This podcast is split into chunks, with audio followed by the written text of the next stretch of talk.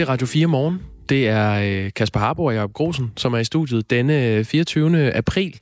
Det er fredag, og øh, Signe Ribergaard Rasmussen har altså nyhederne, som øh, vi lige hørte. Og det er de næste tre timer. Godmorgen, Kasper. Ja, godmorgen, Jacob. Godmorgen til dig, der er tændt. Tak, fordi du har gjort det. Ja. I går havde vi øh, et indslag om masker. Mundbind. Den der beskyttelse, som mange har for ansigtet. Og med udgangspunkt i det efterlyste vi mennesker, der brugte den type beskyttelse. Det har knopskudt en lille smule i emnerækken i dag. Vi fik nemlig en uh, mail fra en lytter, der var bekymret for sin 95-årige mor. Mm-hmm.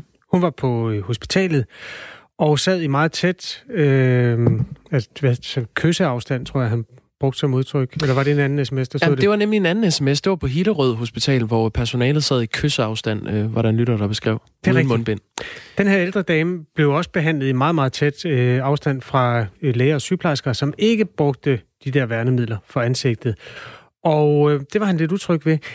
Det er jo en utryghed, som ikke skal være der. Altså man skal kunne tage på hospitalet uden at være bange. Og derfor dyrker vi lige den vinkel, både ved at tale med den ældre dame, og ikke mindst selvfølgelig med hospitalerne, for at finde ud af, hvornår det giver mening, at man øh, bruger mundbind som læge eller sygeplejerske, så man ikke risikerer at smitte.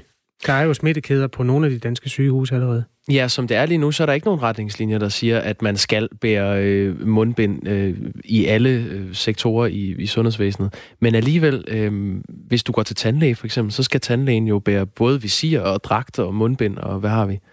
Så der er altså en eller anden diskrepans mellem, hvornår man skal og hvornår man ikke skal. Det er en dejlig historie på den måde, at den er vokset ud af en øh, forundring, som en af vores lyttere har. Og det er alt sammen noget, der sker, når man skriver en sms til det her radioprogram. Vi vil meget gerne øh, hjælpe dig med at finde ud af, hvilket ben vi skal stå på i 2020, det her mærkelige år. Hvis du vil skrive til os her i morgenfladen, så kan du bare gøre det ved at skrive R4 og et mellemrum og en besked, og så sender du den til 1424. Ja, og vi har, øh, vi har mange gode historier på plakaten i dag, Kasper. Øh, vi har også historien om øh, muslimsk ungdom i Danmark, som er utilfredse med tonen øh, i et budskab fra udlændinge- og integrationsminister Mathias Tesfaye. Øh, de har skrevet, vi finder Tesfayes seneste opfordring til danske muslimer en tand for nedsættende. Det har de skrevet på øh, Twitter. Og øh, det kommer altså af, at øh, Mathias Tesfaye i anledning af ramadanen har advaret om, at den øh, muslimske højtid ikke må føre til en, citat, eksplosion i smittet. Inden klokken slår ni, så har vi også, øh, vi skal runde den der Absolute Music 2, fordi det, det er et kulturfænomen. Det er fremragende album, jo. Ja, øh, der kommer noget med nogle samleje lyde, forstår jeg på dig. Den får du lov at stå for. Ja, den skal jeg nok tage mig af. Og så har jeg jo en tv-anmeldelse. Jeg har været til svensk pressemøde. Spændende. Hvor mange stjerner, kan du sige det? Mange. Klokken er 8 minutter over 6. Du lytter til Radio 4 morgen. Da Wuhan i den øh, kinesiske provins Hubei blev lukket ned i øh, januar, så var det svært at få øh, pålidelig information ud derfra. Men de såkaldte kinesiske borgerjournalister dokumenterede på, på video, hvordan Wuhan håndterede karantænen, og myndighederne i Kina mørklagde information. En for en forsvandt de her borgerjournalister, men nu er en af dem dukket op igen. For to måneder siden, der beskyldte borgerjournalisten Li Zehua øh, myndighederne for at dække over omfanget af, af virusudbruddet i Wuhan. Men efter at være blevet øh, løsladt, så har han kun ros til års for myndighederne og det kinesiske styre. Altså han lavede kritiske indslag for et par måneder siden? Så, så forsvandt han, og nu er han øh, bare glad. Godmorgen, Philip Rohn. Godmorgen. Godmorgen. Ø- økonomistuderende i uh, Beijing, som altså har fulgt uh, borgerjournalisternes arbejde i, uh, i Wuhan. Øhm, Philip Brown, hvorfor har den her borgerjournalist pludselig efter den her mystiske forsvinden ændret mening?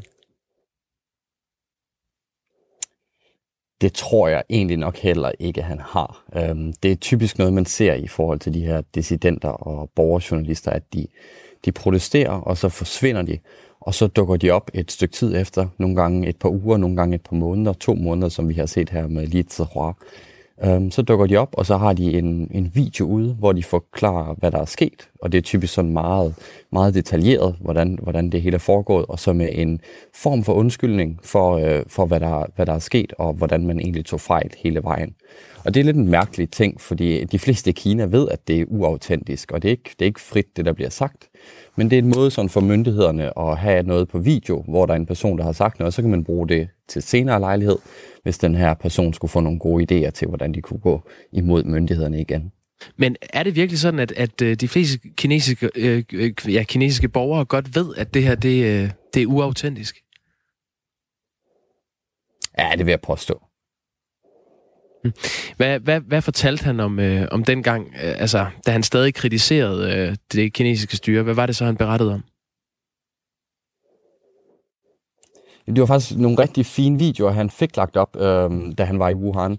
Og det var simpelthen meget dokumentarisk, hvor han kørte rundt i byen, og så talte han med folk, og så, øh, og så øh, engagerede han sig i nogle af de sager, der var rundt omkring i Wuhan. Der er blandt andet en rigtig fin video, hvor han er nede i en parkeringskælder for at finde ud af, om der er nogle migrantarbejdere, der ligger dernede og sulter. Det har han hørt rygter om. Og så møder han en migrantarbejder, og så øh, snakker han med ham og skaffer ham noget mad og sådan noget. Han er også ude på et krematorie og snakke med en bedemand, fordi der går rygter om, at du kan tjene op til 4.000 øh, kroner om dagen på at håndtere de her mange lige. Så det er sådan en måde at forsøge at verificere de oplysninger, der er på nettet, og de ting, myndighederne siger, ved simpelthen at gå ud og kigge med egne øjne, hvad det er, der foregår. Hvad er det så, han siger nu, hvor han øh, bare er tilfreds med, hvordan tingene går? Ja, men han har ikke sagt noget direkte til de uh, historier, han selv har uploadet. Han har bare sagt, at han blev, øh, han blev taget ind af politiet øh, i slutningen af februar, fordi han havde været i et øh, område, som var blevet ind med, med inficerede mennesker. Og det betyder, at han skulle i karantæne. Så han blev sat i karantæne først i Wuhan, og så i en anden by, og nu er han så hjemme, hvor han kommer fra i sin, i sin, på sin hjemstavn. Øh, det er noget atypisk måde, det er sket på i forhold til de andre historier om folk, man har hørt, der var blevet smittet. Så det er tydeligvis ikke en normal karantæne, men vi har ikke hørt noget direkte om, hvad det er, han skulle være blevet beskyldt for, og han er heller ikke blevet tvunget til at sige, at han har rapporteret øh, løgne, som det nogle gange sker i de her situationer. Ham her, Li Zerua, han er jo øh, borgerjournalist. Øh, er der andre eksempler, som er sådan lignende øh, hans øh, skæbne?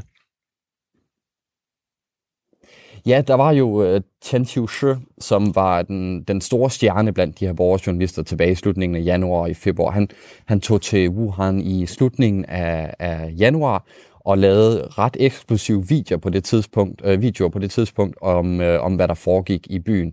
Øh, og han forsvandt så i midten cirka af februar, og det var det, der opfordrede øh, Li Zihua til at tage ned og begynde at gøre det samme. Øhm, der var også en, en, en anden gut, der hed Fang Bin. Hverken Chen Qiushi eller Fang Bin er dukket op endnu, og de har snart været forsvundet i ja, næsten tre måneder faktisk. Bliver der gidsnet om, hvad der er sket med dem? Der bliver gidsnet, og der bliver gidsnet rigtig meget. Vi ved det ikke. De er højst sandsynligt i karantæne et sted. Uh, og vi må se, det er lidt ligesom med Litze her, vi må se, når, når de dukker op igen, fordi de dukker op igen, uh, hvordan deres sag er blevet behandlet. Altså er de blevet anklaget for et eller andet? Typisk så vil de blive anklaget for at have forstyrret den offentlige ro, som er sådan en lidt mærkelig paragraf, men det bliver de an, uh, anklaget for så. Og så kan det være, at de får en dom, eller også har de bare en tilståelse, og så får de en nedsat dom. Philip Brown, hvordan kan du øh, vide, at, øh, at de vil komme til at dukke op igen også? Jamen, de dukker normalt op, de her mennesker. Øh, jeg kan ikke være 100% sikker på det, men det er den typiske opus moder, øh, moderandi, at de forsvinder i et stykke tid, og så, øh, og så dukker de op igen. Og det har vi set altså, i over de sidste to årtier, hvor den her slags borgerjournalistik rigtig, rigtig har eksisteret. Hvis vi nu kigger øh, på det her sådan fremadrettet, øh, hvad tror du så, det her det kommer til at betyde? Altså vil, vil færre ture sige øh, de kinesiske myndigheder imod? Ja, man kan allerede se, at den her slags borgerjournalistik har været for nedadgående de, de seneste årtier. Altså øh, centralmyndighederne i Kina er blevet meget mere påpasselige med sådan nogle kritikere. Altså, der er mange menneskerettighedsadvokater, der er enormt mange borgerjournalister og demokratiforkæmper, som er enten røget i fængsel eller flygtet ud af landet, eller, eller det der er værre. Og det vil sige, at de dukker sjældnere og sjældnere op. Det man dog ser, det er, når der kommer sådan noget kaos, som vi havde her i forbindelse med, med coronavirus tilbage i, i januar og start februar, hvor man ikke havde kontrol over det. Så dukker de her borgerjournalister op, og der er enormt meget, der er et stort behov for dem, fordi folk vil gerne vide, hvad der foregår, og de stoler ikke rigtigt på statsmedierne, når det kommer til sådan noget her. Så der er nogle små vinduer, hvor de lige kan kigge ud og give os et glimt af, hvad der foregår rundt ude i de kinesiske provinser. Tak for det her kig ind i, hvad, hvad der i virkeligheden foregår i uh, Kina. Philip Brown, uh, økonomistuderende i Beijing, som altså var med på en uh, lidt forsinket linje her, og som altså har fulgt uh, borgerjournalisternes arbejde i, uh, i Wuhan. Ja, og med det blev klokken uh, kvart over seks. Her til morgen kommer vi til at bruge en del tid på at tale om forholdene på hospitalerne. For de mennesker, som er i risikogruppen for at blive alvorligt syge af coronavirus, det gør vi, fordi flere af jer, der hører det her program, skrev til os i går med ting, som I havde oplevet ude i venteværelser. Der er personale, som ikke er iført masker, øh, og som heller ikke har handsker på, og heller ikke øh, selv om øh, nogle af de her læger og sygeplejersker jo i sagens natur er i tæt kontakt med patienter, som kommer ind på sygehusene, og som er i risikogruppen. Der er både ældre, der er kronisk syge, og så er der faktisk også noget helt tredje, vi skal høre om nu. Det startede med en sms, vi fik fra en søn til 95-årig Karni. Han skrev ind til programmet i går på vegne af sin mor, som var overrasket og bekymret, da hun i forgårs var på Gentofte Hospital nord for København, for at få røntgen fotograferet sin hofte. For sundhedspersonen, som stod for det, havde ikke mundbind på, eller maske, eller andre værnemidler, selvom vedkommende stod meget tæt på kvinden her, Karni Stenberg på 95. Så kommer jeg ind, og der står en meget ung hvor enten hun er sygeplejerske, eller hvad hun nu er. Jeg ved ikke, hvad sådan en er. Og jeg har taget bukserne af, og jeg har taget skoene af. Og så stiller jeg mig op af en skærm. Hun instruerer mig hele tiden. Jeg stiller mig op af en skærm med ryggen til skærmen, og hun står 30 cm fra mit ansigt uden maske på, og instruerer mig Øh, et stykke tid om, at jeg skal stå sådan og sådan og sådan med fødderne, for at hun kan tage det rigtige billede af mig. Så, så blev jeg lagt ned på en borger, og der står hun igen og lægger mit højre ben, som jo ikke skal fotograferes, det står hun og instruerer mig i ansigt til ansigt igen. Og så blev jeg røntgenfotograferet. Jeg ved ikke, hvorfor jeg egentlig ikke sagde noget allerede, men det havde jeg nok heller ikke gjort nogen forskel, for det var sket. Da jeg kommer hjem, så ringer jeg både til mine to brødre, og jeg ringer til mine to sønner og fortæller det. Og så siger de, at det er vel nok forkert. Og det er det jo. Hvor bange er du for at få øh, coronavirus? Jeg er jo super. Jeg, jeg, jeg er ked af det. Jeg er bange. Jeg er deprimeret selvfølgelig. Jeg er 95, men jeg er rask, og jeg gør en hel masse ting, og jeg kører bil stadigvæk, og jeg er frisk i hovedet, og jeg fejler ellers ikke noget særligt, men øh, når man er i så stor en risikogruppe, som jeg er som 95-årig, og, og bliver nødt til at blive fotograferet for at finde ud af, om min hofte er gået løs, så er jeg jo nødt til at gå derned, når jeg får en henvisning til hospitalet, så forventer jeg faktisk ikke, at jeg pludselig skal stå over for et andet menneske øh, 30 cm fra hende, hendes ansigt. Men, men hvis du er så bange for at få øh, coronavirus, hvorfor sagde du så ikke nej til at komme ned og blive scannet? Det må du jo gerne. Jeg blev ikke scannet, jeg blev røntgenfotograferet. Ja, så røntgenfotograferet. Ja, jo, fordi øh, hvis jeg har ondt stadigvæk efter den der store operation, jeg havde. Jeg blev opereret den 5. november for en spinal stenose og for øh, en nerve, der sad i klemme. Jeg havde så mange smerter, jeg kunne ikke være nogen steder. Jeg havde fået morfin siden august måned. Og, og så øh, har jeg stadigvæk efter operationen ondt over lænden. Og min praktiserende læge siger, jamen du er nødt til så at få blive røntgenfotograferet i den opererede hofte, for at vi kan se, om den har løsnet sig. Er det ikke også vigtigere at undgå en smitterisiko øh, for corona så, så ved at for eksempel at blive hjemme fra røntgenfotograf? Nej, det er det ikke i det her tilfælde, fordi jeg er i gang med at få massage for det, der går ondt. Og det har været lukket indtil nu. Men jeg kan ikke få massage der, hvor det går ondt, fordi det er så tæt på hofteledet. Så hvis det er hofteledet, der er gået løs, jeg er nødt til at få det at vide først, så jeg var nødt til at få taget et røntgenbillede af min opererede, 20 år gamle opererede hofte. Det var jeg nødt til, for at kunne gå videre med at få massage, for det, der går ondt over lænden. Så jeg var nødt til det.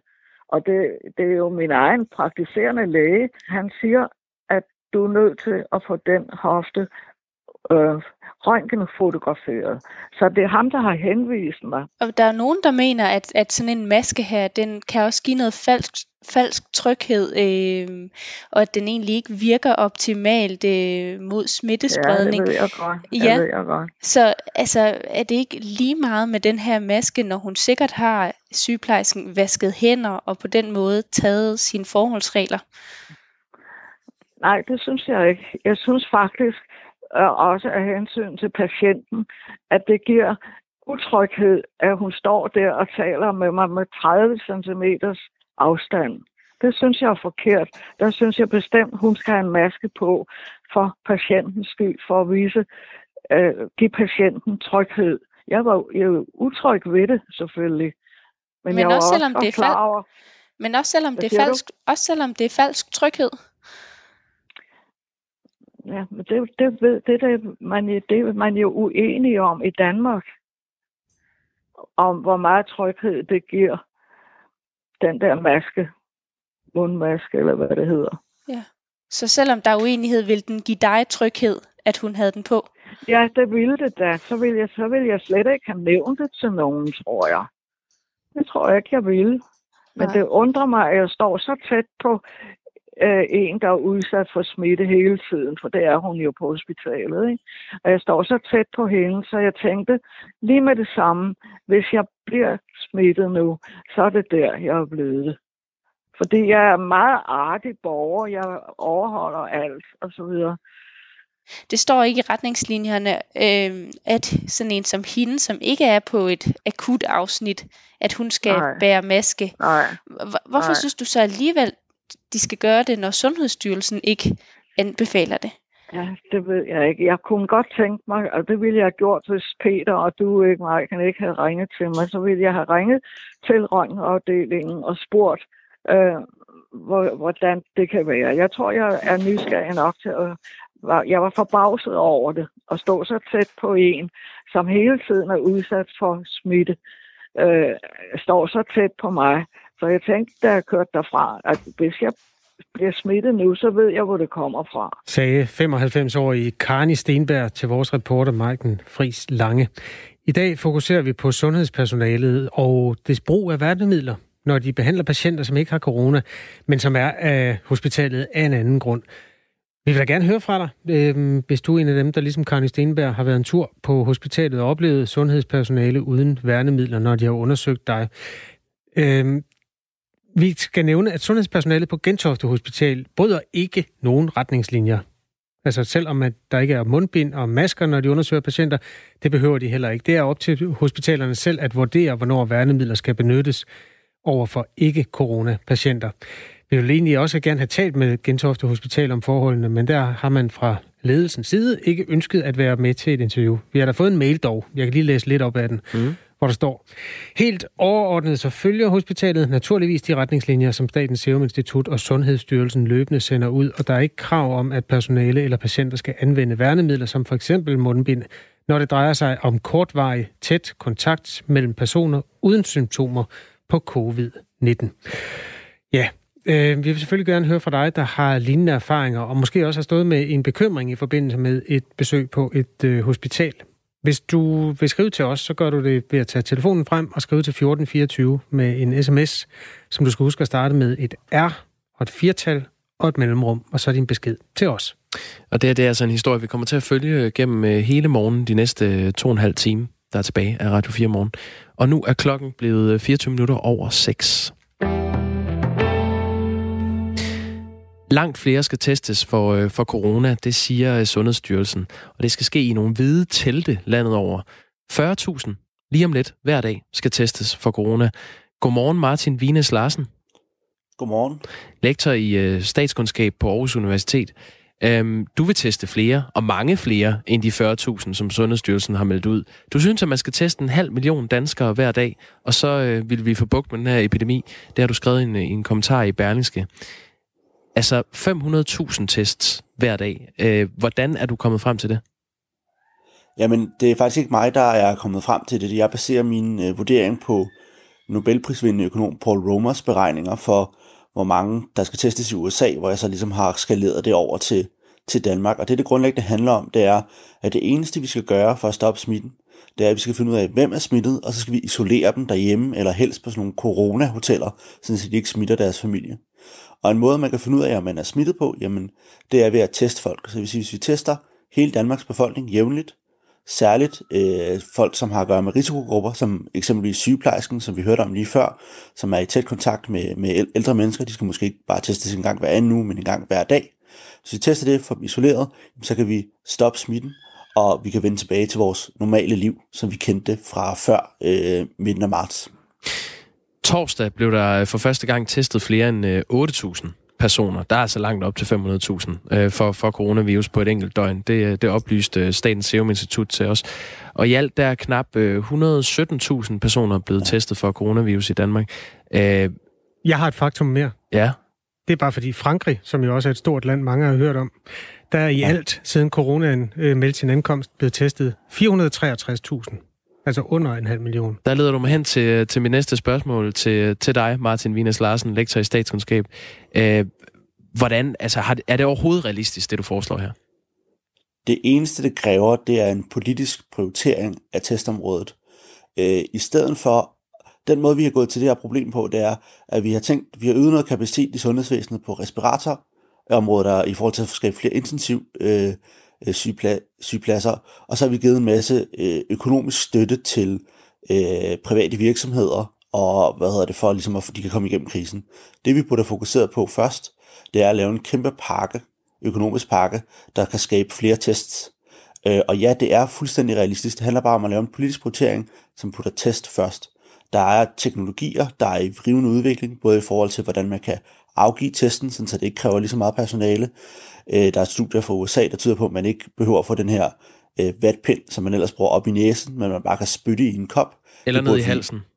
Ja, eller ned i halsen. Man skal simpelthen bare, som viser, at spyt kunne være rigtig godt. Vi ved ikke endnu, hvor godt det er, men hvis vi øh, fokuserer på det i Danmark, så kan det være, at vi kan finde ud af det, og finde ud af, at der er mere effektiv og billig måde at levere testmateriale på. Og så skal vi øh, bruge noget af det her øh, avancerede sådan noget DNA-sekvensanalyse af testmateriale, som gør, at vi kan med de samme testfaciliteter jamen, teste 100 eller 1000 gange øh, så mange, som vi gør i dag. Det har jo længe været myndighedernes mål, altså at få flere øh, personer testet for corona, men, men selv ja. På en god dag, der har vi ikke været over øh, 10.000, og det handler jo både om kapacitet i sundhedsvæsenet, men det handler jo også om, hvor mange der, der møder ind for at blive testet. Øh, Ja. Kan du ikke lige igen prøve at beskrive, hvorfor, det her, hvorfor du tror, at det her det kunne være muligt i praksis? Jamen det er fordi, lige nu har det vi jo sagt, der skal øh, være alle mulige ting, der skal være opfyldt, for at du skal blive testet, ikke? og du skal ringe til din praktiserende læge, og du skal have symptomer, det ene og det andet. Altså, jeg, mens vi opskalerer vores testkapacitet, ikke, så, så vil, vil der være en begrænsning for, hvem der kan blive testet. Men vi skal tænke test meget mere som et, et screeningsværktøj, end som et sådan diagnostisk værktøj, vi vil finde ud af, om du er syg eller ej. Og så det vi skal gøre grundlæggende, det er, at vi skal starte med at sørge for at opbygge en infrastruktur, så vi kan teste alt plejepersonale, det vil sige alle, der arbejder på plejehjem, øh, i hvert fald en gang om ugen, teste alle, der arbejder på hospitaler, flere gange om ugen, øh, og når vi så har opbygget det, og har test nok til det, jamen, så kan vi så begynde at teste folk, som er i kontakt med rigtig mange mennesker, så få testet øh, alle, som vil arbejde i, hvis, vi sige, hvis, hvis du vil holde en butik åben, jamen, så skal din butiksassistent testes en gang om ugen. Hvis du vil holde jer et stort center åben, jamen, så skal alle centermedarbejderne testes mindst en gang om ugen. Og så på den måde langsomt skalere det op. Og så til sidst, så skal vi så bare gøre det muligt for, at alle, der har lyst til at få en test, på et hvilket som helst tidspunkt, skal have mulighed for selv at melde sig til at få en test. Den her diskussion om, hvordan Danmark rent strategisk skal håndtere, at der er en farlig smitte i omløb, den tager vi altså med dig, Martin Vines Larsen. Og vi skylder jo lige måske at sige, hvis der kommer en ny lytter til, du er jo i den her sammenhæng en, det, man kalder en mandagstræner. Altså, du er ikke videnskabelig inden for det her felt, du er lektor i statskundskab, og det er helt fair. Der er masser, der er masser af gode øh, mennesker, der diskuterer de ting her i øjeblikket. Når du siger en halv million test om dagen, så tænker jeg, skal, hvad med at sige 5 millioner? Kan, altså, det, det eneste store problem ved det her, det er, at de koster penge. Jeg kan huske, vi hørte tallet. Hvad var det, den kostede i starten, de der test? Det var flere tusind kroner. Ja, ja jeg kan ikke huske, hvor mange, men ja, flere tusind. Martin, synes du, vi skal bruge hele BNP på at teste mennesker i Danmark hver eneste dag? Jeg synes ikke, vi skal bruge hele BNP, men jeg synes, vi skal prøve at overveje, at det er det, jeg synes, der er meget frustrerende ved det her, det er, at det virker ikke som om regeringen og sundhedsmyndighederne overvejer, hvor sindssygt dyrt den løsning, de har valgt, er. Jeg tror ikke, man tager det økonomiske seriøst nok. Lige nu, så øh, bløder vi over 1 milliard kroner om dagen på det her, viser estimater fra, fra økonomer, øh, i at vi jo betaler rigtig mange mennesker lønkompensation for ikke at gå på arbejde, øh, i rigtig mange virksomheder ikke kan åbne. Det vil sige, det kan næsten være arbitrært dyrt, det passer ikke helt, men det kan være meget, meget, meget dyrt at teste de her folk. Men samtidig vil det så stadig være billigere end det, vi gør nu. Så jeg synes, at det vil både være godt, fordi det vil skabe et mere et frit samfund og et mere trygt samfund, hvis man ligesom ved, når man går ned på hospitalet for eksempel og skal møde sin sygeplejerske, så ved man, okay, hun er altså blevet testet for coronavirus i går, hun har det nok ikke. Og det vil også skabe et rigere samfund, fordi det betyder, at vi alle sammen kan komme tilbage på arbejde. Fra øh, slutningen af april, der kan øh, også personer uden symptomer begynde at blive testet. Og øh, det gælder blandt andet de der patienter, ja. som skal indlægges på, på sygehus i mere end et døgn, eller personer, der bor eller arbejder på et bosted eller et plejecenter. Ja. Øhm, det, det oplyser Sundhedsstyrelsen. De vil altså op på de her 40.000 tests om dagen. Du vil gerne have, at det skal være en halv million. Mm. Vi er jo slet ikke så mange mennesker i det her land. Altså, hvis man skal lave så mange tests, skal man så ikke teste alle hver uge? Altså 500.000 tester skal vi teste alle hver, øh, hver tiende dag, men der er nogen, vi skal teste oftere, som er særligt folk, som er i kontakt med, med øh, risikogrupperne for det her, for det er meget vigtigt, at de ikke ligesom tager corona med øh, og smitter ældre, så særligt pleje, folk, der arbejder på plejehjem, øh, folk, der arbejder på sygehus. Det er meget, meget vigtigt, at der ikke kommer smittespredning. Der var lige en rapport, der blev offentliggjort i går, som viser, at i en række europæiske lande, der er halvdelen af dem, der er døde af coronavirus, i eksempelvis øh, i Norge eller i, og i Frankrig, jamen de er par på plejehjem. Øh, og det er jo fordi, man ikke har kunnet øh, holde smitten ude, og det vil man altså kunne gøre ved at teste meget mere aggressivt. Så det, det, det på den måde øh, er der nogen, der skal testes rigtig ofte, og så er der andre, der ikke skal testes lige så ofte. Hvis du for eksempel er øh, journalist og bare sidder derhjemme og skriver historier på din artikel, ikke, ikke stået ind i så mange mennesker, så er det meget mindre vigtigt at få testet dig, end hvis du for eksempel er øh, buschauffør og er i kontakt med måske øh, 100-200 mennesker hver dag.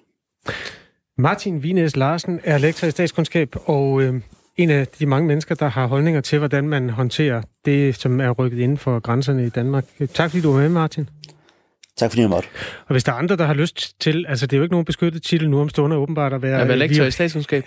Nej, jeg tænker mere på så, virolog eller epidemiolog. Der har vi, sådan en har vi jo alle sammen lidt i maven i øjeblikket. Det er rigtigt nok, ja. Jeg ved ikke, om det er fordi, øh, der ikke spilles landskampe eller sådan noget, men der er som om, at der er en, der, der er en, en, en lyst og et behov for at diskutere de her ting i det åbne, og det er jo ret perfekt at alle kan forholde sig til samme historie, som er enormt væsentlig mm. i mhm. vores samfund lige nu. Hvis du har holdninger til, hvordan det rent strategisk skal gribes an, hvordan vi sørger for at få corona under kontrol i Danmark, så skriv til os. Ja, det gør du på 1424, og begynder beskeden med R4. Og Kasper Arbo, dit oplæg er simpelthen, at du synes, vi skal teste 5,5 øh, millioner hver dag. Ej, jeg bliver nødt til lige at tænke over, hvad mit oplæg egentlig er. Det har jeg faktisk ikke noget at gøre. Den er du ikke færdig bagt endnu. Det kan du øh, tænke over, mens øh, nyhederne er på. Klokken er blevet tre minutter over halv syv.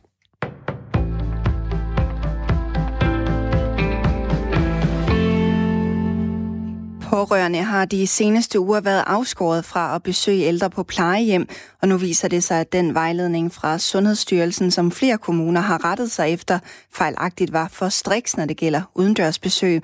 Det erkender Sundhedsstyrelsen over for Jyllandsposten. I vejledningen fra den 8. april fremgår det, at restriktionerne for besøg på plejehjem gælder både fællesarealer, udearealer og den del af boligen, som borgeren selv råder over. Men det er forkert. Den 4. april har Styrelsen for Patientsikkerhed nemlig revideret loven, så pårørende må besøge deres kære på plejehjemmenes udendørsarealer, hvis byrådene finder det forsvarligt. Det er en fejl, at der i vejledningen om forebyggelse af spredning af covid-19 på plejecentre står en anden information om udearealer, udtaler Mads Spiring Lacour, enhedschef i Sundhedsstyrelsen, i en mail til Jyllandsposten og tilføjer, at vejledningen nu bliver ændret. Flere kommuner oplyser til avisen, at de hidtil har rettet sig efter Sundhedsstyrelsens vejledning og anlagt stramme besøgsrestriktioner, hvor pårørende end ikke måtte være i haven eller på beboerens terrasse. Det gælder blandt andet i Esbjerg, Frederiksberg og Vejle. Det fortalte Henrik Møring. En hjælpepakke på 484 milliarder dollars til blandt andet mindre virksomheder, som er hårdt ramt af coronakrisen, blev i nat dansk tid vedtaget af repræsentanternes hus i USA. Beløbet det svarer til over 3.300 milliarder danske kroner. Fordi pakken allerede er vedtaget i senatet, så skal den bare underskrives af USA's præsident Donald Trump nu. Han har tidligere sagt, at han vil underskrive den hurtigst muligt. Støtte til hospitalerne er også en del af pakken, som er den fjerde i en række af pakker. Med de fire pakker er der brugt omkring 3.000 milliarder dollars på forskellige hjælpetiltag, skriver Reuters. Det svarer til over 20.000 milliarder danske kroner, og det er et hidtil uset stort beløb.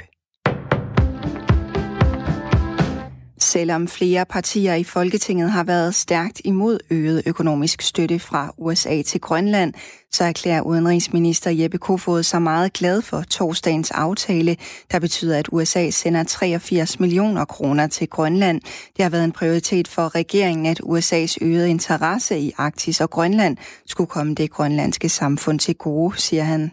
De her nye bevillinger Øh, de vil jo fremme, kan man sige, det direkte samarbejde mellem USA og Grønland om vigtige områder som råstoffer, turisme, uddannelse, øh, og det er noget, vi hilser øh, velkommen. Altså, øh, man kan sige, for hele kongeriget, øh, der er USA vores vigtigste strategiske partner, vores vigtigste sikkerhedspolitiske partner, øh, og, og derfor er det godt, at der også på det økonomiske og bredere kommer et, et tættere samarbejde mellem Grønland og USA. Den amerikanske præsident Donald Trump har flere gange snakket varmt om Arktisområdet, herunder Grønland, som han har ytret ønske om at købe. Senere på året åbner USA et konsulat i Nuuk i Grønland. Jeppe Kofod erkender, at der selvfølgelig er tale om en noget for noget handel, når Grønland pludselig får en økonomisk håndsrækning i den størrelsesorden. Grønland er vigtig, øh, også for øh, øh, hele Nordamerikas forsvar. Sådan er det. Har det været historisk, og sådan er det stadigvæk. Og så nåede vi til et kig på dagens vejr. Det bliver mest tørt med nogen eller en del sol, men en overgang bliver det mere skyet. Temperaturerne ligger sig mellem 13 og 18 grader. Det bliver lidt køligere ved kyster med pålandsvind, og vinden den bliver let til frisk fra nordvest og fra nord.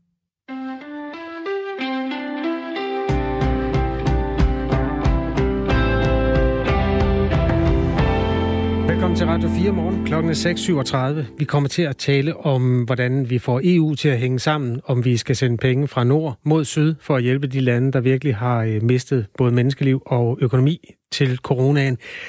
Vi skal også øh, tale om værnemidler på hospitalerne, om folk er trygge ved at tage ind og blive behandlet af læger og sygeplejersker, som ikke har øh, masker på. Der er faktisk kommet en sms. Der er kommet to. Øh, kan vi ikke bare lige tage dem?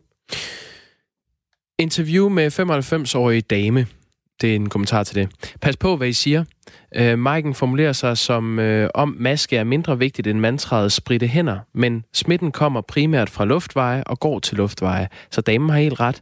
De rene hænder, vi skal have, er for at undgå smitte via hoste, snot, tårvæske, forurenede hænder. Pas på med dumme journalistik spørgsmål. Ja, det skal vi nok. Det er fra Eva. Tak, Eva. Øh, en anden sms påpeger, at patienten jo også kunne være smittebærer. Og det vil sige, at der er flere gode grunde til, at man skal passe på sig selv og Præcis, hinanden. det går begge veje jo. Og det, det, det er jo derfor, det er interessant at tage op det her. Det, det virker som om, at der ikke helt er, at det ikke flugter, hvor man skal have øh, øh, bruge værnemidler. For eksempel, hvis du går til tandlægen, så er tandlægen helt pakket ind. Det vender vi tilbage til. Det er en af historierne, som vi har i K, som egentlig begyndte med en dejlig sms, der kom fra en af Radio 4 morgens lyttere, som undrede sig over, hvordan det kunne hænge sådan sammen. Ja, tak for den. Inden vi går videre ned af den øh, internationale sti, fordi vi skal tale om EU og økonomi lige om lidt, så kunne jeg godt tænke mig at lave et såkaldt callback til en historie, du fortalte i går. Den har gået sin sejrsgang mange steder i mediebranchen. Det handler om Urban Persson, den svenske, hidtil ukendte og nu meget kendte lokalpolitiker fra Storfors. Storforsdemokraterne, ja. Han tog til Storbyen for at blive smittet. Ja, han, ja, han tog til Stockholm for at slikke på et uh, gelænder i metroen for at blive smittet med corona. Husker du Urban Persson? Her er han i dag, tænkte jeg. Jeg vil ind og se, hvordan, hvordan det går med ham. Øhm, og så går man jo på Facebook. Ja. Her er Urban Perssons officielle Facebook-profil. Og det er en personlig profil. Ja. Jeg viser dig den. Og så øh, vil jeg godt bare lige have, fordi jeg synes næsten, du selv skal se det. Du får lige min iPad her. Øh, han er ikke opdateret med nyheder, men, men vil du lige beskrive, hvor mange venner Urban Persson har? Urban Persson... Hold. Urban Persson har fem venner på Facebook, og den ene af dem er en hund.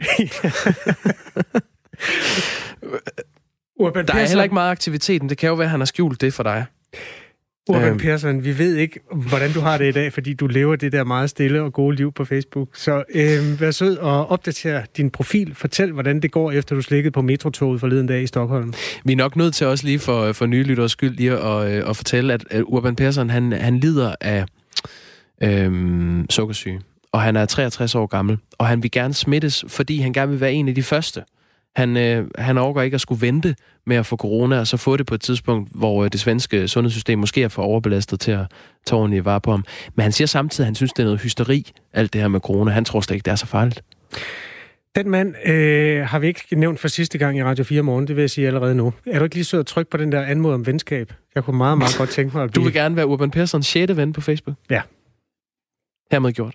Klokken er 6.41. Du hører Radio 4 morgen.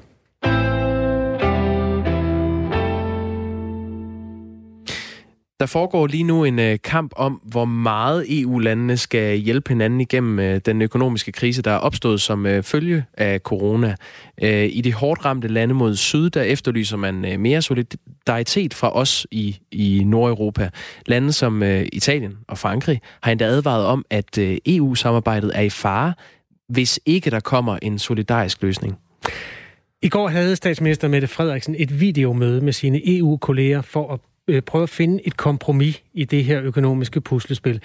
Nu har vi ikke Mette Frederiksen, men hendes partifælle Lars Aslan Rasmussen, som er EU-ordfører for Socialdemokraterne med. Godmorgen. Godmorgen. Godmorgen. Der står en et række hårdt pressede lande i Sydeuropa og beder om økonomisk hjælp. Øh, for eksempel ved at EU-lande, som også optager et fælles lån. Øh, hvorfor skal vi ikke hjælpe dem? Jamen, vi skal også hjælpe dem, og øh, vi kommer også til at støtte en hjælpepakke til, til de sydeuropæiske lande, og vi har også, altså det kommer der jo til at blive enighed om forhåbentlig, øh, og det vil der også være støtte fra fra dansk side, men, men vi kommer ikke til at lave en fælles gældstiftelse med de sydeuropæiske lande, for på den måde, dels mister vi øh, magten over vores egen øh, finanspolitik, og, øh, og for det andet kender vi jo heller ikke vores egen økonomiske situation i Danmark, som jo kan komme til at blive øh, enormt presset. Altså, så det er virkelig en diskussion om, hvordan man skal hjælpe dem. En anden mulighed er jo, at alle lande hæver deres bidrag til EU's budget, og det har blandt andre vores øh, store sydlige nabo Tyskland meldt sig klar til. Hvorfor er det ikke noget, du synes, Danmark skal være en del af? Det er jo, det er jo fordi, vi, vi står fast på, at vi synes egentlig, at man også i EU-budgettet selv kan kigge på, øh, hvordan man bruger pengene. Altså, kan man fordele noget for landbrugsbytte, for byråkrati, øh, til at give til... Altså, før krisen har vi jo peget på, på, øh, på, på det grønne område, på migration, og nu er, det, nu er det helt klart, at nu skal vi selvfølgelig også kigge på det her øh, corona. Men jeg tror, det er en helt almindelig øh, form for politik, også i, i kommunerne. Hvis man mangler penge til et eller andet, så kigger man på, øh, på sit eget budget. Øh, og og øh, vi skal bare huske, at hver gang vi skal give nogle flere milliarder til EU, så skal de jo tages i den danske statskasse. Og der, der kigger vi jo også på grund af corona øh, fra den side ind i et scenarie, som kan være øh, temmelig uoverskueligt. Øhm, det er jo et spørgsmål om solidaritet. Det er jo et gammelt øh, socialdemokratisk øh, plusord. Hvordan har du det med solidaritet over for Sydeuropa i den situation, vi står i nu? Jamen, vi har slet ikke noget at skamme os over fra den side. Altså, for, for 10 dage siden sendte vi øh, knap 8 millioner kroner direkte hjem til, til, øh, til Italien. Vi er netto bidragsyder til EU. Vi er et af de lande, når vi nu snakker om solidaritet, der giver allermest i ulandsbistand øh, rundt omkring til de, øh, til de fattige lande. Men vi har også en befolkning i Danmark at tage os af, og vi risikerer jo i det værste scenarie at, øh, at miste 6 procent af, af vores, øh, vores BNP i forhold til, til den her coronakrise. Og det er vi nødt til at, øh, at have et overblik over, før vi bare sender øh, Øh, flere penge til, øh, til, øh, til Sydeuropa. Så vi vil meget gerne hjælpe, men, men jeg mener ikke, det har noget med solidaritet at gøre, at man stifter en selskab. I går talte vi med Derek Beach. Han er statskundskabsprofessor på Aarhus Universitet om det topmøde, som statslederne i går holdt for at blive enige om, hvordan EU kommer ud af den her økonomiske coronakrise. Og han sagde sådan her. Problemet eller udfordringen er, at vi, vi er i, altså, en stor europæisk øh, skæbnesfællesskab. Forstået på den måde, at Danmark er heller ikke tænkt med, at Italien går konkurs. Øh, altså det vil også være ragnarok for vores økonomi og, og hele produktionen i Europa. Lars Aslan, hvad, hvordan vurderer du konsekvensen vil være for Danmark, hvis et EU-land som Italien går statsbankerot? Det er vi da absolut ikke tjent med. Det var vi heller ikke, da, da Grækenland var tæt på samme situation for, for nogle år siden på grund af noget, noget andet. Der stiftede vi heller ikke gæld sammen med, med Grækenland, men netop sende nogle økonomiske øh, hjælpepakker. Så det er da, det er da meget alvorligt, og, og derfor skal vi, skal vi selvfølgelig hjælpe det, vi kan. Men, men det handler, det her, jeg er fuldstændig enig, enig i, at, at vi i et skæbnefællesskab, men det er vi jo også med, med USA i forhold til, hvis de går, går bankerot. England, der er øh, trådt ud af EU, som også øh, er, er, er meget alvorligt ramt. Så vi skal helt klart hjælpe, men, men, men fordi jeg hjælper øh, nogle af mine venner økonomisk, behøver det ikke være, at jeg også tager deres øh, gæld. Det er jo også et ansvarsfralæggelse. Øh, så, øh, så vi vil meget gerne hjælpe, men vi kommer ikke til at stifte en fælles gæld med, med sydeuropæiske lande. Lad os lige gå ind i nogle af de øh, argumenter, som du øh, fremfører her. Altså, du siger, at vi har givet øh, omkring en million euro til Italien. Det skal man så sætte i forhold til, at det, man taler om i EU lige nu, det er en fælles europæisk genopretningspakke på en værdi op imod 11.000 milliarder kroner. Det, det er en million gange mere end det beløb, som, som er fremme her. Synes du, vi har hjulpet i den størrelsesorden, vi skal, hvis det er den størrelsesorden af hjælp, der er brug for? Nej, det var bare fordi, der blev snakket om, omkring solidaritet, så det er jo ikke fordi, vi ikke øh, har øh, hjulpet Italien endda alene udenom EU-systemet. Når det så er sagt, så, øh, så, så vil vi meget gerne kigge på en hjælpepakke. Det har statsministeren også sagt. Det er slet ikke fordi, vi ikke mener, at man kan give flere penge til de sydeuropæiske lande, som jeg anerkender, står i en meget øh, svær situation. Det er diskussionen omkring, om man skal tage gælden øh, for, andre, øh, for andre lande. Og, og på den måde mister vi øh, vores suverænitet over vores egen finanspolitik, og det, det ønsker vi ikke. Og jeg vil bare lige sige, at vi står jo også i Danmark. Jeg er med på, at det er i Sydeuropa, mm. men vi har jo ikke noget overblik over øh, vores egen økonomiske situation, hvor mange flere hjælpepakker vi skal spytte ud øh, i samfundet, hvor mange arbejdsløse der kommer, og hvor lang tid det varer. Så, så det er vi også nødt til at være ansvarlige overfor. Hvis nu det her det betyder, at italienerne øh, rent politisk går et eller andet sted hen mod noget af det, som vi også har set i England, og i den sidste ende, at Italien hopper ud af EU, så kan det jo være sådan begyndelsen til enden på en union, som flækker mere og mere. Hvordan har du det med det, med den tanke? Håber jeg selvfølgelig ikke. Jeg vil bare notere mig, at, at i, i specielt det område i Norditalien, hvor det var slemt, der var der faktisk en stor opbakning allerede inden til det parti, der hedder Liga Nord, som jo egentlig også gerne ville øh, ud af EU, og som på intet tidspunkt ønskede mere, mindre eller mindre suverænitet i forhold til, til EU i Italien. Men, men, men, men ja, det er, det er dybt bekymrende, hvis det er det, der sker, og derfor skal man også give en hjælpepakke. Men men det land, hvor der har været størst modstand, det har jo været et, et mere rigt europæisk land, nemlig England. Og jeg tror også, der i, i, og det er også derfor, Danmark står ikke alene med det her. Vi ligger jo på linje med Holland, øh, Sverige og Østrig.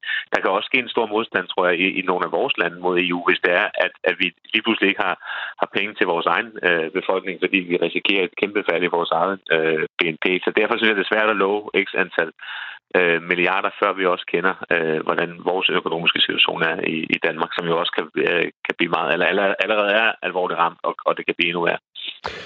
Øh, altså, vi har givet, øh, hvad der svarer til 1 krone og 20 øre per dansker indtil videre, og det er jo altså øh, sikkert kun begyndelsen på, hvor meget vi kommer til at give. Tænker du, at øh, Italien hører hjemme i, i altså i ulandsbistand? Er det, er det det område, du vil flytte det over til?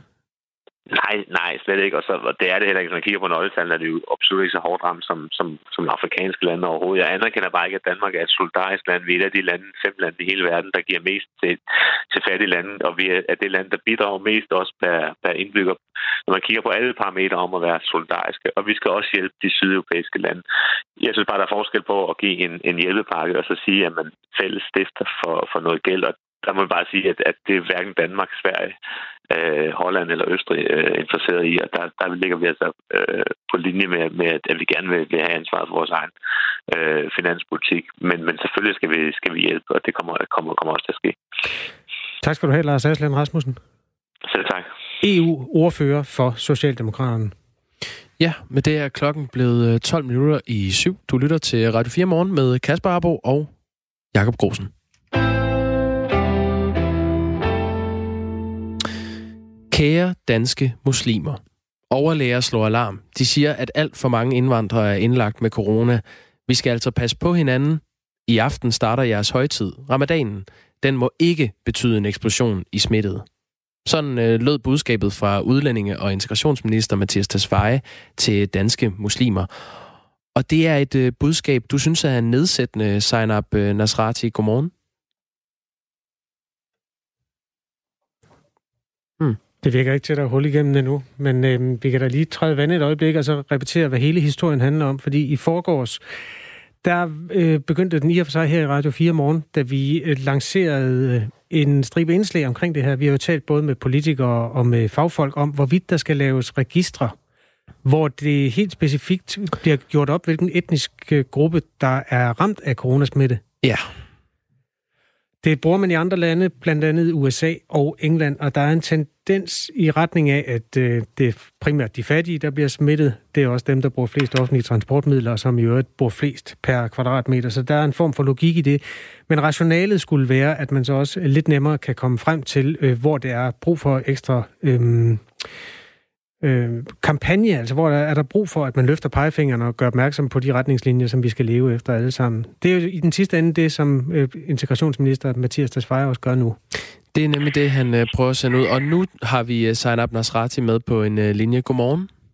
Godmorgen. Godmorgen. Lægestuderende, og så er du øh, aktiv i Muslimsk Ungdom, som er øh, tilknyttet Islamisk Trosamfund og moskeen på øh, Dorteavej i, i København. Ja, lige øhm, præcis. Hvor, hvorfor er det nedsættende, at uh, Mathias Tesfaye uh, minder muslimer om at uh, overholde coronareglerne under ramadanen? Jamen, øh, i og for sig er det jo fint, at, øh, at hele befolkningen bliver mindet om at holde alle de retningslinjer og regler, der er. Øh, men måden at Tesfaye gør det på er super nedsættende og usmagelig, og altså mildest talt uelegant, fordi han øh, får det til at lyde som om, at muslimerne i Danmark, og dem, som specifikt fejrer ramadan, altså muslimerne, øh, ikke øh, kender reglerne eller forstår at lægge lægge traditioner på hylden til fordel for øh, at skulle passe på liv, på eget helbred og på andres helbred. Øh, Hvordan synes du, at og, han får det til at lyde sådan? Jamen, han, mm, det er jo for det første den her specifikke af, nu kommer ramadanen, og I har nogle traditioner, og øh, pas lige på med at, øh, med, øh, at, at, at hoppe i de traditioner, nu hvor vi har en corona. Muslimerne er frontløber, altså det muslimske sundhedspersonale i Danmark øh, er frontløber på at få den her krise til at køre så smertefrit som overhovedet muligt. Og vi hører og bliver ramt af alt det, der foregår på lige fod som alle andre. Øhm, så derfor er det en, øh, en, en noget så utjekket måde at, øh, at lave den kobling mellem muslimer og at man skal være påpasselig med, øh, med corona. Øh, Zainab Nasrati, øh, vi har fået en sms, øh, hvor der står, kristne blev der også advaret om ikke at boome smitten i påsken. Og det er jo sådan set rigtigt nok. Regeringen var jo også ude at bede danskerne om, at man skulle ikke samle sig hen over påsken, mm-hmm. og kirkerne havde lukket og sådan noget. Er, er det ikke en, en fin gestus, at ministeren anerkender ramadan som en vigtig muslimsk højtid, og så minder danske muslimer om, at i år der skal ramadanen fejres uden at bryde de her retningslinjer? Nå, men den er jo ikke det er jo ikke en, en, øh, en påmindelse om, at en, øh, øh, en anerkendelse af, at ramadan er en vigtig højtid, altså en påmindelse. Det er sådan en, det er en specifik øh, øh, i talesættelse af, at fordi det er ramadan, så er der et behov for ligesom at påminde muslimerne, som måske ikke har forstået budskabet, du ved, hen imod øh, halvvejs inde i krisen endnu i forhold til alt det, der har været. Altså det, det, det vigtige er egentlig bare at få sagt det på en måde, hvor det ikke er nedsættende. Han taler jo ikke til en befolkningsgruppe, som ikke er mærket af det, eller som ikke tager hensyn. Men vil du ikke, vil, vil du ikke prøve helt konkret at sige, hvor er det, at, øh, at den her opfordring til muslimerne, den adskiller sig fra den opfordring, der var til, øh, til kristne danskere øh, i påsken? Den opfordring, der var til kristne danskere, var helt generelt. Den, det er en opfordring, som, øh, som kom sammen med alle andre opfordringer, for at sige det, øh, for at skære det ud. Ja, der, der skete faktisk det, at øh, kristne højtider blev lagt ned på stribe. Altså, man kunne ikke komme i kirke, man ja. kunne ikke øh, komme til nadvej. Altså, det her, her ja, der, der, der bliver jo ikke sagt, øh, luk ramadanen. Der, det er der i virkeligheden en anerkendelse af. Den skal finde sted.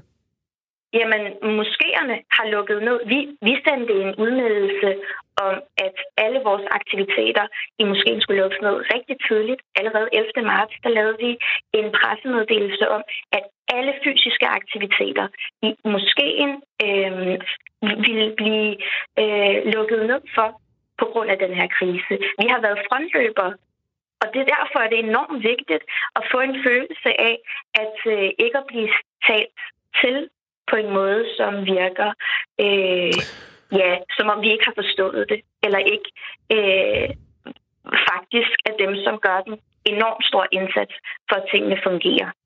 Vi har øh, her på Radio 4 Morgen bedt udlændinge- og integrationsminister Mathias Tesfaye om at svare på den her kritik, som du og andre fra muslimsk ungdom øh, rejser. Og øh, ja. han kunne ikke være med i programmet, men han har skrevet følgende til os. Jeg kender ja. ikke den organisation, men jeg kender mange muslimer, og de har heldigvis mere travlt med at holde sammen ved at holde afstand, end de har med at føle sig krænket på Twitter over myndighedernes anbefalinger. Det sammenhold, ja. vi oplever på tværs af befolkningsgrupper, glæder jeg mig over. Øh, Zainab Nosrati, ja. har du mere travlt med at være krænket, end at overholde de her retningslinjer? Tværtimod. Altså, han har jo haft travlt med at lave udmeldingen specifikt til muslimer. Øhm, og at han siger, altså at vores udlænding- og integrationsminister siger, at han ikke kender vores organisation. Vi er Danmarks største muslimske ungdomsorganisation, og han bruger al sin tid på at beskæftige sig med blandt andet muslimske ungdomsorganisationer. Og øh, at han så ikke kender, det er jo ikke noget, man ligefrem burde bryste sig af. Men, øh, men, men fred være med det. Øh... Men han, han advarer jo i det her Facebook-opslag, han har skrevet om, at, øh, at ramadanen ikke må betyde en eksplosion i smittet, og peger på, at alt for mange indvandrere er indlagt med corona. Det er de meldinger, yeah. han får fra sundhedsvæsenet. Yeah. Øh, du, du synes, den her sammenkobling er problematisk. Vil du ikke lige prøve yeah. at beskrive igen, hvorfor er den det? Jamen, det er jo fordi, en forskel på... Det er jo rigtigt, som du siger, at der er øh, mange med øh, minoritetsetnisk baggrund, som øh, er i smittegruppen. Men det har ikke noget med religionen at gøre, eller hvilke traditioner, som bliver overholdt, eller ramadanen. Det har noget at gøre med, at rigtig mange af de, som er i smittefaregruppen, er tilhører en socioøkonomisk øh, klasse, som øh, bor i familier med mange, og bor måske flere generationer i samme familie, og har arbejde og, øh, og, og, og livsstil, som gør, at de er i en mere udsat gruppe på lige fod som kristne og jøder i samme socioøkonomiske gruppe. Det har ikke noget at gøre med, at de holder ramadan. Det har noget at gøre med, hvilke hmm. strukturelle forhold de lever under. Der kan også være en ting mere, øh, Zainab Nasrati, og det er, at øh, der måske ikke er så stort forbrug af mainstream danske tv-kanaler i de kredse. Og, og det siger jeg, fordi at blandt andet Dagbladet BT har bragt nogle billeder fra en muslimsk begravelse, der udspillede sig skær torsdag. Der var 100 mennesker, der stod enormt tæt. Altså, øh, så tæt som man nu gør ved en normal begravelse uden for coronaens øh, tidsalder. Mm. Og det er jo simpelthen øh, en budbringer om, at det her budskab, det er ikke trængt igennem. Er, er det ikke et udtryk for næstekærlighed, at han så også gør, hvad han kan for at beskytte de her mennesker, som ikke har forstået, hvor farlig corona er, om at øh, holde afstand, også i ramadanen? Det kan godt være, øh, nu, nu skal jeg ikke tage, hvis han har haft gode intentioner med det, så skal jeg da ikke tage det fra ham. Det kan godt være, at han har haft gode intentioner om næstekærlighed, og det er derfor, han har sagt det, men så skal han formulere sig noget mere øh, elegant og smageligt, og ikke få det til at lyde som om, at det er direkte forbundet med øh, ramadanen og, og, og, og religionen, at muslimerne ikke kan finde ud af at holde sig fra hinanden på de her begravelsespladser. Det er heller ikke det, han Fordi... siger, Sanam Nasrati. Nu, nu, Nej, det, det er vi lige nødt det... til at gå ned i. Han skriver, kære danske muslimer, overlæger slår alarm. De siger, at alt for mange indvandrere er indlagt med corona. Ja. Og nu er det jo sådan, at, at mange etniske minoriteter i Danmark er muslimer. Og, og står og skal til at fejre ramadan. Så hvorfor er det problematisk, at han ja, gør opmærksom på det? Det, jeg prøvede at besvare, var, var øh, det her input omkring begravelsespladser. Ja. Øh, begravelse og altså, en ting er, er, er festlige begivenheder, der bliver aflyst. At begravelser bliver aflyst, er jo noget af det allersværeste, som corona har budt nogen på. Det her med, at man ikke kan samles øhm, og, øh, og kondolere og vise medfølelse øh, in person, er jo noget af det allersværeste, som, som må være for alle øh, befolkningsgrupper. Men de her mennesker har ikke tid. efterlevet det. det. Det var egentlig bare det, der var budskabet. Altså den fandt sted torsdag, hvor hele Danmark havde fået budskabet. Det var bare ikke ja, rigtig trængt ind hos de Nej, her og det var lige præcis derfor, jeg vil fortælle, at, at hvis det her budskab ikke har trængt ind hos den her specifikke gruppe, eller den her begravelse, som der bliver nævnt, så siger jeg, at det handler ikke om religion. Det handler igen om, at der er nogle strukturelle ting, der gør, at visse minoritetsetniske grupper ikke har hørt de her beskeder. Ikke fordi, at de holder ramadan, eller fordi de er muslimer, men fordi de tilhører nogle andre socioøkonomiske grupper, nogle andre klasser, som måske, som, som du nævnte, ikke ser tv eller ikke et eller andet. Men det har jo ikke noget at gøre med ramadanen. Det var i hvert fald dem, han fik øh, sendt sin hilsen til, og blandt dem altså også dig. Øh, tak fordi du var med, Zainab Rasrati. Jamen selv tak. Lægestuderende og aktiv i muslimsk ungdom. Ja, og øh, Sanam Nasrati her er altså en af de unge muslimer, som øh, finder Tesfayes ramadan-budskab nedsættende, og vi har her på Radio 4 talt med flere andre unge muslimer, også uden for den her organisation Muslimsk Ungdom, som øh, også er kritisk over for ministerens lidt formanende tone. Der stiger røg op fra vores sms-inboxen. Dem kan vi lige tage på den anden side af, af nyhederne, fordi klokken den er blevet helt.